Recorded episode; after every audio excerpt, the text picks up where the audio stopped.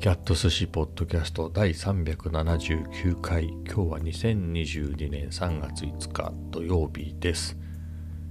今日もあったかかったですね。今日もっていうか今日はもっとあったかかったですかね、えー、最高気温が18度だったかな、えー、今日はね朝早く出たんです朝一で病院の検査があったので7時40分ぐらいかな。そんぐらいに家を出たのでまあその時間帯だとねまだねえっ、ー、と、出た時に確認したんですけれど、7度とかだったですかね。えー、なので、まあ、日中は暖かいにせよ、今はまだ寒いのかなと思いつつ、まあ、とはいってね、コートっていうね、感じでは全然ないんだろうなっていうことで、まあ、結局ジャケット姿でしたけれど、えー、まあ、朝、さっきも言った通り寒いのかなと、ちょっとは寒いかなと思って、えっ、ー、と、まあ、発筋回路。これ別に暑ければね、え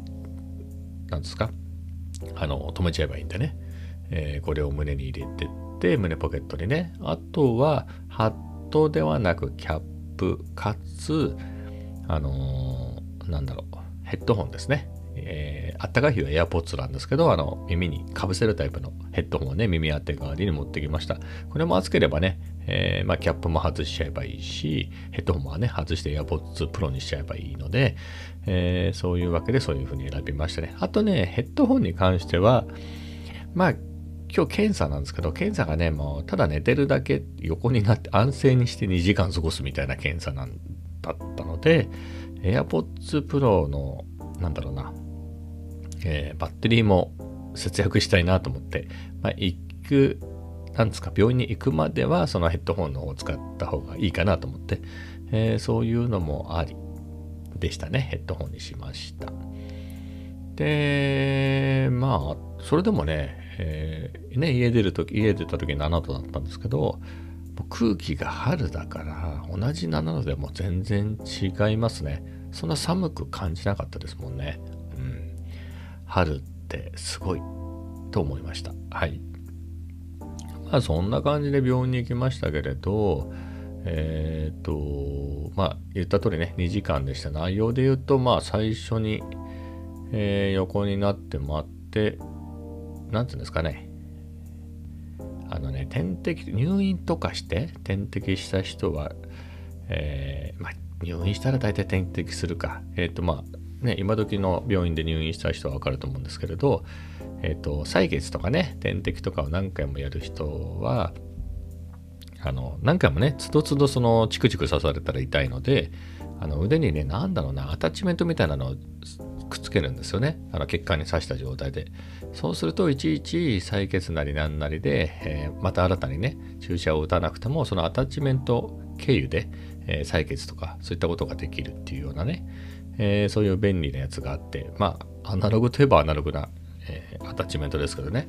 まあ、それをつけられてですね、えー、それでまず採血して、で、30分安静にして、あ、ん？違うな。そうか、30分に安静して採血だ。で、そこで、えー、薬を4錠飲んで、そこから1時間安静にするんですね。で、そこでまた採血して、まあ、血圧も測って、で、えー、さらに30分安静に過ごして、えー、また採血して血圧測っておしまいっていうね、2時間だったんですけど、いや、ややこしかったのが、まあ、手順書みたいなのもらったんですよ。こういうの、こういう手順でやりますからね、みたいなの。そこに、まあ今、今言ったような手順が書いてあったんですけど、まあ、えっ、ー、と、30分安静にして採血して薬を飲んでで60分安静にして、えー、また採血して血圧測ってってあったんですけどその次が90分安静にしてって書いてあったんですよ。だから60分安静にした後にまた90分安静にして測るのかなと思ってたらあのその60分終わった段過ぎた段階で、えー、次は30分後ですってまたやりますからって言われた時に、あれ？手順書には90分って書いてあったよなと思って。なので30分安静、60分安静、90分安静だから、えー、3時間かなと思ってたんですけれど、そうじゃなかったですね。えっ、ー、と、一応確認したんですよ。だってこれ、ね、90分待って測んないと、例えば数値が変わったりするわけですよね。薬飲むんで。まあ、それで変化を見るわけだから30分と90分じゃ1時間違いますからね。なのでこれって90分って書いてありますけどっていうふうに一応確認したらいやそれ分かりにくいんですけどその薬を飲んでから90分っていう意味なんですよって言って、うん、本当分かりにくいと思ってね。いやまあそういうわけでねまあその看護師さんの言うことを信じるのであれば、えー、まあ信じるしかないんですけれど、えー、終わりっていうことでね2時間で終わったんでまあそういう意味では1時間ね3時間かかると思ってあああと1時間かと思った時にね終わりですって言われたんでそういう意味ではハッピーでしたけどね。はい。まあそんな感じで、まあ、今日は検査だけでね結果が出るのはまちょっと先なんでえー、やれやれっていう感じでしたね。もうね朝も抜いていたのでしかもで検査ってね皆さん健康診断とかでもそうですけど9時以降食べちゃダメみたいな、えー、やつですからね。まあ昨日の夜の9時から何も食べずに。9時っていうかねその前にね眠くて寝ちゃったんですよ。でそれで検査もあるから変な時間に起きないようにと思ってずっと我慢して4時半ぐらいまで寝てたかな、えー、だったので実際には8時ぐらいが最後に食べた時間だったのかな。そういうわけで、えー、すごいお腹ペコペコだったので、えー、それこそね、え昨日は牛タンとカルビ一昨日はとんかつみたいなのだったので、今日だってそういうの食べたかったです。まあ、そういうので言うと、あの、天ぷらが食べたいなと思ったんですけど、天ぷらって意外とハードル高いですよね。天ぷら屋さんなんかないし、この辺ないし、なくはないでしょうけどね。あんまりないですよね。えー、蕎麦屋でも行かないと天ぷら食べられないなと思っても、まあ、馴染みの蕎麦屋さんみたいなのもないし、えー、ということで、えー、どうしようかなと思ってね、えー、まあ、結局お腹ペコペコだったんでルフランね。ルフランでもいいやって。ルフランでもいいやっていうのは、えー、変な意味じゃないんですけどあそこもね、えー、喫茶コーナーがあってそこはまあそれなりのね食べ物を出すのは知ってたので、えー、ルフランだと思って。で僕ルフランってトーストとホットドッグぐらいですかねフードはあとはもうケーキセットしか食べたことがなかったんですけどえー、今回ね、初めてね、えー、ガツッと食べてみました。で、選んでね、何にしようかなと思って見てたら、うーんとね、えっ、と、何があったっけ？ピラフと、パスタと、えー、ボルシチとシチューと、みたいな感じだったですね。ビーフカレーとか。で何がいいかなと思って、ビーフシチューだなと思って、ビーフシチューを頼みました。でね、ついてきたのがね、まあ、セットなんですね。ビーフシチューセット1100円で、えー、まあ、ビーフシチューがあって、で、ルフランね、パン屋さんですからね。で、パンが2つと、えっ、とね、マーガリンなのかバターなのか、多分マーガリンですよね。マーガリンが入ったロールパン2つと、大きめのね、それとね、サラダ、えっ、ー、と、で、デザートが選べて、あの、バニラか、えっ、ー、と、かぼちゃのプリンまあ、かぼちゃのプリンもあの、ルフランの、まあ、ルフランをなどう説明していればいいですかね。ルフランのどっちがメインかで言うと、多分、ケーキ屋さんとパン屋さんのところがメインなのかなと思うんですけれど、まあ、そこで店頭で売ってるやつですね。まあ、同じ店舗ですけどね。え、で、売ってるかぼちゃプリンとバニラ。で、あとはドリンクが選べるっていうね。ドリンクは多分、ケーキセットで選べるドリンクと一緒かな。まあ、コーヒーとティーと、えー、ジュースミルクもあるんじゃなかったかな、えー、まあそういうのから選べますっていうのでまあ僕は選べるオプションで言うと、えー、かぼちゃプリンとホットコーヒーを選びましでねビーフシチューも美味しかったですね。パンは美味しいですよね。パン屋さんだから。はい美味しかったですし。サラダはねちょっと僕食べなかったんですよね。量的にえっ、ー、と、多いだろうなと思って、あの、ビーフシチューとパンも食べて、デザートもってなると、かなりお腹がいっぱいになるから、えー、そういう意味でね、えー、サラダを避けたっていうか、はい。まあ、ドレッシングもドバドバかかってたので、え、そこはいいやっていうので、え食べなかったんですが、ビーフシチューも美味しかったですし、パンも美味しかったですし、かぼちゃのプリンも美味しかったですね。うん、ほんと美味しかった。で、まあコーヒーはね、コーヒーですからね。まあ美味しかったですよ、それも。えー、そんなのでした。まあ1100円。まあでもね、ルフランで出してる、普通に売ってるパンと、えー、なんですか、デザートね、がついて、まあそれにドリンクも、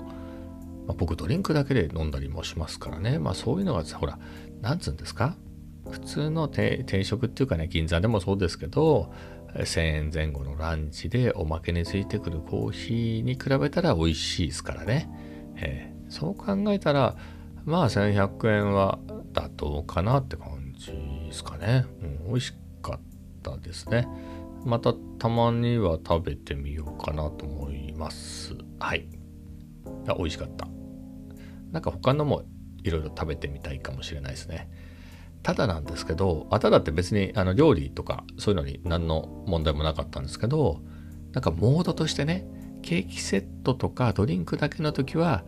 えー、あの勉強しようって気になるんですよ。え何かというと最近ねずっと数学やってて今日もちゃんと準備はしてったんですよ。あの Kindle アプリをね、えー、入れてる MacBook とかああいうのも持ってってたのでやる気満々だったはずなんですけれどまあ検査で疲れちゃったっていうのもありましたけどね。なんかあのガツッとねビーフシチューセットを食べて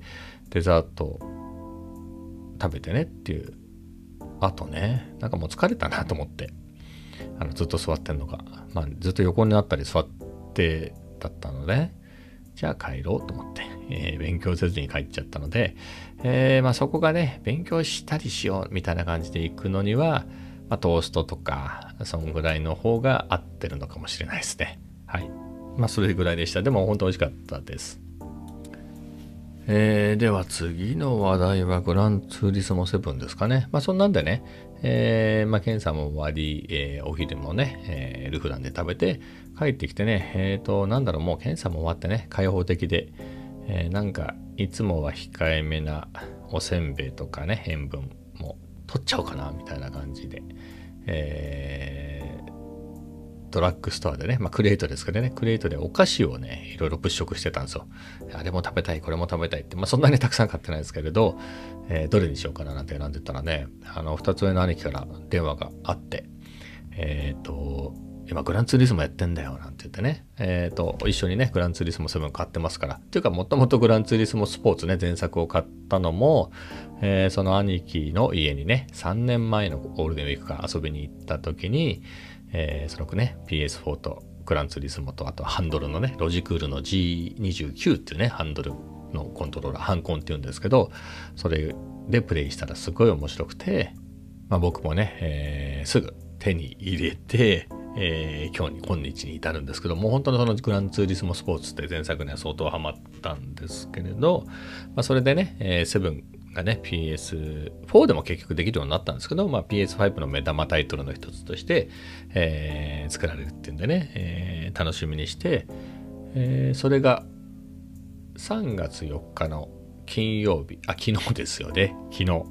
昨日発売されたっていう話ですね。もうそれがやりたくてえー、全然他にやるやりたいソフトがなかった去年の6月の段階で、えーと、プレイステーション5を買って本当に置物みたいになってましたけどね。まあ、それでもゲームやりましたけどね。ただ PS4 用のゲームしかやってなかったので、えー、PS5 である必要はなかったんですけど、まあそんな感じで備えてました。あでも良かったですね。あの時買っておいて。っていうのもなかなか PS5 買えない人多いですからね。はい、抽選で当たってラッキーでしたが、えー、まあ、それでね、えー、僕もグランツーリスモ7やってますけど、当然兄貴もグランツーリスモ7を始めてて、えー、ただ僕は昨日、明け方からか、プレイし始めましたね。えー、で、そこそこ100キロぐらいね、ゲームの中での距離で言うと100キロぐらいは走ってたんですけど、あるいは仕事でね、えー、が、のタイミング的にちょっとしかプレイできなかったみたいなこと言ってて、だから今日は早く仕事が終わったので、今日はガツッとやるんだなんて言ってね、今やってんだよっていうので連絡くれたんで、あ、そうなんだみたいなね、えー、感じで、えー、ずっと喋ってましたね。で、買い物終わってからもずっと彼はね、プレイしながら、ああでもない、こうでもないんだからね。で、僕も家に着いてから、じゃあ俺もやろうかななんて言って、えー、一緒にね、やりました。一緒にやるっつっても別に対戦するとかじゃなくて、お互いコツコツとやっていくっていうね、えー、そんなのをね、ずっと、あれな、2、3時間やってたんじゃないかな。結構長かったですよ。だから結局ね、僕今日はね、その検査検査とかあったんで、ね、全然やってなくて、あのー、家に帰ってきてから始めて、280キロぐらい走ったんじゃないですかね。相当お金貯まりましたね。はい。おかげさまで。結構進みました。うん。で、まあそのグランツーリスモの話しますけれど、まあグランツーリスモスポーツからできると、僕ね、それより前のやつがあんまりやってないって話昨日したと思うんですけど、なのでね、もう僕にとってはもうグランツーリスモスポーツが全てって感じなんですね。だからそことの比較で言うと、いやすごいですね。グランツあの走りのじ走りもね、やっぱり、えー、合わせると400キロ弱走ったんですね。初日と今日で。の感じで言うと、あ、400キロじゃないか、300キロか。えー、で言うと、あ、だいぶ違うなと思いました。あ、なんか違和感があって、なんか前のと感じが違くてうまく走れないとかいうのはないです。ないですけれど、走りやすく感じましたね。まあ別に変なアシストがあるとかじゃなくて何かな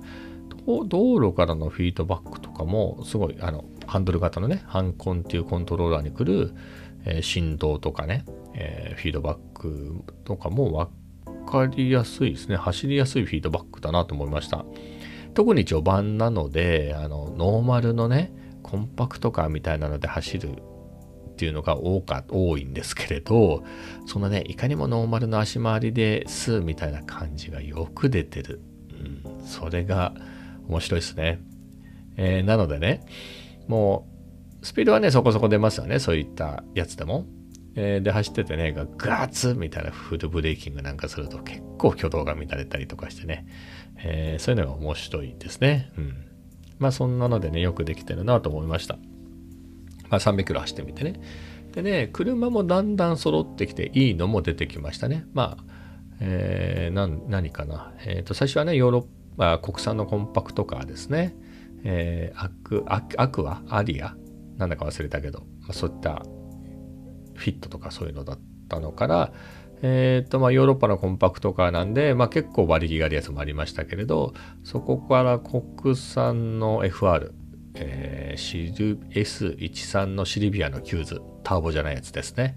えー、っと、ユーノスロードスター、えー、A86 みたいなのがね、えー、3台揃えて、そこから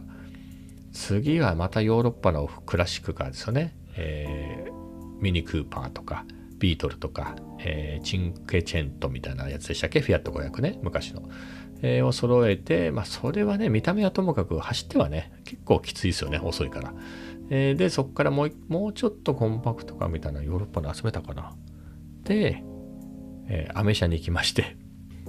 早くね、速くてちゃんと曲がる、止まるみたいな車がいいんですけど、クラシックなアメ車ですからね、結構そういうところではね、えー、理想とは違うんですけれど、まあ、見た目は抜群にかっこいいですからね。で、Z にチのカメラをプレゼントカーでもらって、まあ、それで、あのね、ルールがあって、その、それぞれのね、で、アメ車しか出れないレースなので、まあ、当然 Z に一発しか持ってないから、そのカメラで出て、それでね、マスタングを3種類集めるってやつで、え、っとね、マスタングの6 8年のなんとかみたいなマスタング、昔のマスタングと、あと71年のマスタング、マッハ1、かっこいいですけどね、これをゲットしてその次に、えー最まあ、最新とか現代のですねマスタングの2015年モデルマスタング GT を、えー、ゲットするっていうミッションみたいなやつでね。ミッションっていうのとはまたゲームの中ではミッションっていう別な、えー、イベントがあるんで違うんですけど、まあ、それで集めて。いやーとかその次ねこれでアメ車終わりかなと思ったら今度はねカマロを集めろって言われて うわ、まだアメシアかと思って。まあね、幸い、その Z に一発のカメラを持ってたので、それも含めて3台だったので、2台集めればよかったんですけどね。まあ、それで頑張ってね、あの、割と新しめの2010年代ぐらいの、えー、現代のカメラですよね。と、あとはね、LT1 だか LZ1 だかちょっと名前忘れちゃいましたけど、あの、張り切ったね、えー、張り切った、さらに張り切った、えー、現代のカメラで、それはめっちゃ早かったですね。えー、それをゲットしました。で、その辺で、どっか間に、その、さっき言ったね、ミッションっていう別なイベント、えっ、ー、と、例えばこの、このコーナーをこの条件で駆け抜けろみたいなね、えー、壁に激突せずに3位以上でゴールしろみたいな、えー、ミッションがいろんなミッションがある中でね、えー、そういうのをやってったんですけれどあまあそれもめんどくさかったですけどね。はい、えー、一応クリアしましたけど辛かったのがねビートルあれ辛かった遅いもうビートルが見えた瞬間にがっかりしましたねいやビートル自体は好きですよでもあのレースゲームでやるビートルがめっちゃ遅くて本当にね、いや、しかもね、まあ、それもわざとそういうミッションになってるんですけど、上り坂があるの。登んない。ビートル上り坂登んないの。まあ、他のライバルも同じビートルと、あと、タイプ2のバスで、まあ、みんな登んないやつで、そんなかなか追いつかないし追い抜けないですよ、似たような遅いやつだから。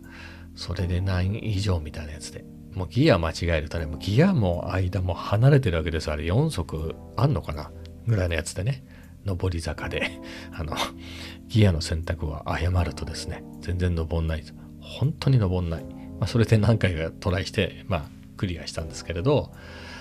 でね、最終、それでミッションを全部やってて、で、最後は、本当のレースで、ちゃんと一周回りますよみたいな、一周二周、ちゃんとサーキット回ってレースしますよっていうやつの レースがね、そのフィアット500、昔の、また遅い。しかもそのワンメイクレースでね、それで1位を目指すって、1位、3以上でよかったのかな、えー、みたいなレースでね、結構辛かったですそのミッションは。はい。まあ、それをクリアして、なんかもらったけど、何の車か忘れちゃいました。はい。そんなんでした。で、さらにね、国産のレースをやったんですね。国産の車集めろみたいなやつで、えっ、ー、と、S13 のシルビアのね、 Q's は持ってたんですけど、今度は K'sですね。 K's。えー、あとは K's と、えー、R32 の GTR ですね。PNR32GTR。で、あと Z33 のフェアリティ Z ですね。で、シルビアは、その、それにトライする前の別なで、別なイベントでもらうんですよ。それにチャレンジするためには、えー、何か国産の車が必要で、えー、それでもらったんですね。そのさっき言った3台の中から 1, 1台もらえるっていう、まあ、くじみたいな感じでね。それで僕はシルビアが当たったんですけれど、そのね、その3つのレースが、首都高ね、ロングストレートなんですよ。めっちゃロングストレートがある首都高と、富士スピードウェイね。で、あとはオートポリスなの。で、一番最初がその首都高だったから、首都高走ってみたんですよ。で、僕が持ってる国産のやつ、今のところね、手持ちで一番速い馬力があるのが、インテグラのタイプ R なんですよ。いや、速くていい車なんですけど、首都高はさすがにね、歯が立たなかった。あの、全然追いつかないの。7位までは行ったんですけど、全然追いつく感じがないのね。7位で一人旅みたいな感じで。でこれはダメだなと思って、でも他に持ってないし、なんか買うのもなお金もったいないなと思って、これチューニングしてどうにかなるレベルじゃないなと思って。で、コースを見て、富士スピードウェイもロングストレートだから、これもきついだろうと思って。で、オートポリスね。オートポリスもね、結構長めのストレートあるけれど、とはいえ、それ以外のセクションが結構くねくねして、まあ、比較的低速の、えー、コーナーが多いよなと。ここならインテグラいけると。しかもそこが Z33 がもらえるところだったんですよ。Z33 なら、えー、300馬力ちょいあるから、インテグラより100馬力多いから、これちょっといじったらいけんじゃないかなと思って、その、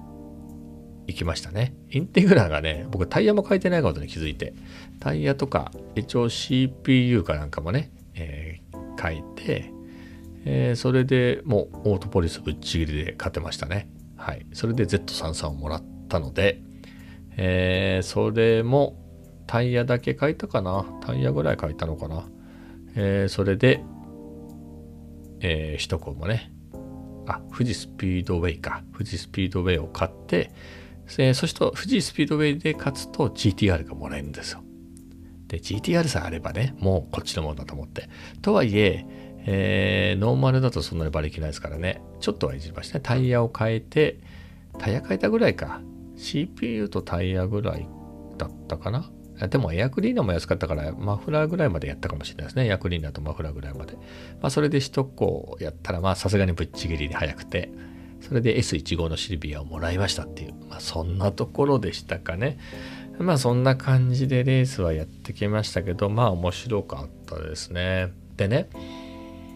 えーと、いろんなチューニングとかもそういうショップがあるんですね。それが僕はグランツーリスモスポーツからでしたけども本格的なに本格的にやったのはね、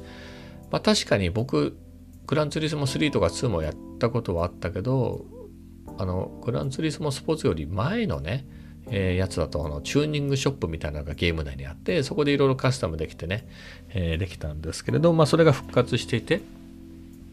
で行ってびっくりしたのがね、まあ、僕その GTR ね買った後に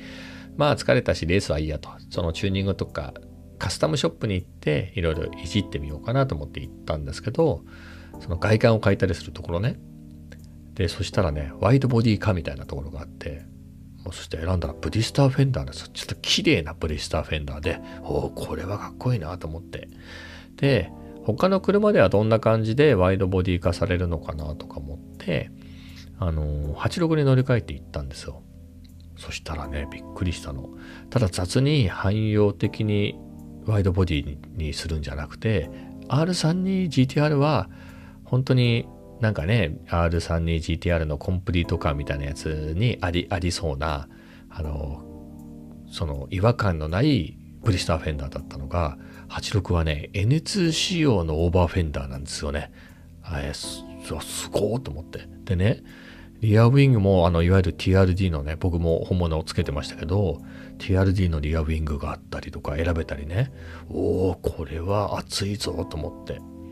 いやーよかったですね。あとねグリルなんかもえっ、ー、とね GT アペックスなんですよね。マイナー前のレビンのね。なのでその当然 GT アペックスの標準のあれがついてましたけど他に GTV のあの網グリなんつうか横棒のグリル？とあとは多分あれは何なのかな？普通の GT アペックスあれマイナー5ではないと思うんだけれどあんまりあんまりマイナー前のレベント覚えてないんですよね。なんだっけかな、まあ、なんかもうもう一種類違うレビンのグリルがあってもうそれをつけてね。いやかっこよくなりましたね。本当に。見た目だけかっこよくなったんであとホイールも変えちゃったりして。でびっくりしたのがホイールもねえー、前作の GT スポーツだと結構かっこいいホイールつけたのになんですか内側にへっこんでてあのちょっとみつぼらしかったんですけど今回はえっ、とまあホイール買うとねインチ数とかは後からも変えられるんですよ。一回買っちゃえばそのホイールを買うとね、えー、だったので円形のメッシュ。円形ってメーカーですよ。円形のメッシュの、えーホイールね、クラシックな感じの買ったんですけれど、それでね、リムをワイド、あ、リムの深さが深いとか、あとトレ、オフセット、えー、何？大きいだか深いだったか忘れたけど、っていうのを選ぶと、辛い位置になんですよね。リムもバディ深くて、うわこれいい写真撮る気になるっていうね。いやー、本当にね、嬉しくなってですね。スケープスで写真を撮ったりしましたね。せっかくだからつくばぐらい走ろうかなと思って。ただね、結構見た目には金かけたんですよ。オーバーフェンダーでしょワイドボディ化して、TRD のリアスポもつけて、まあ、ホイールも買ってね、えーまあ、あとはロールケージもね、えー、クロスじゃなくて斜めに入ってる感じのね、実際僕が使ってたような、作っあの、実写につけてたようなロールバも買ったりしてね、えー、かっこよくしたんですけど、ただこれであんまりレースをバリバリやる予定はないから、あの、マフラーすらノーマルっていうね。ただ車高は下げないとかっこ悪いんで、あの、セミレーシングみたいなカテゴリーのところで車高調のやつを、車高調整式のね、サスペンションを買って、えー、一番低くしてっていう、それで写真を撮ったり、まあ念のためね、つくばを走ってみたんですけど、まあ2位ぐらいだったのかな。だからあれもうちょっとね、えー、少しいじったら1位になれたかもしれないですね。まあでも面白かったです。やっぱかっこいいですね。N2 の86。うん。よかったです。まあそんな感じでめちゃめちゃ楽しめました。えー、なんですけどね、今日300キロも走ってますからね。あ、300キロじゃ200キロも走ってますからね。今日はもういいかなって感じですね。はい。そんな感じでまた明日もね、楽しみたいなと思うんですけど、ホライズンもね、今日ね、だから病院戻りますよ。朝起きて4時半ぐらいに起きて、え、ホライズンでもやるかと思ってホライズンやったんですけど、ほら、グランツーリスモばっかりやっちゃってね。まあ、グランツーリスモは言ってみても車だから操作はわかるじゃないですか。アクセル、ブレーキ、えー、ハンドルみたいなね。あとはギアみたいな感じだから、えー、そこはいいんですけれど、まあもちろんね、本当のギリギリのタイムを詰めていくってなると、走り方忘れちゃったりはするけど、操作は忘れないじゃないですか。なんだけど、あの、ホライズンみたいなね、ああいうアクションゲーム、ややこしいアクションゲームって操作が複雑だから忘れちゃうんですよね。えー、そうなると嫌になっちゃったりするんで、えー、ちょこちょこやってこないとっていうんでね、えー、朝4時半に起きてしばらくホライズン進めてましたけどね。いや、これもね、今最新のゲームでしょめっちゃハマ、前作もね、めちゃめちゃハマったこの最新の大型タイトル2つ。これ同時はね、嬉しい悲鳴ですけどきついですよね。うん。他のことができなくなっちゃう、これ。はい。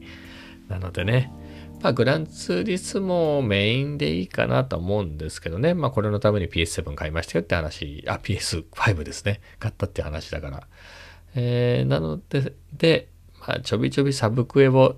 ちょびっと潰していくような感じでいいかな。ホライゾンはしばらくね、あの、グランツーリスモがそこそこ落ち着くまでは。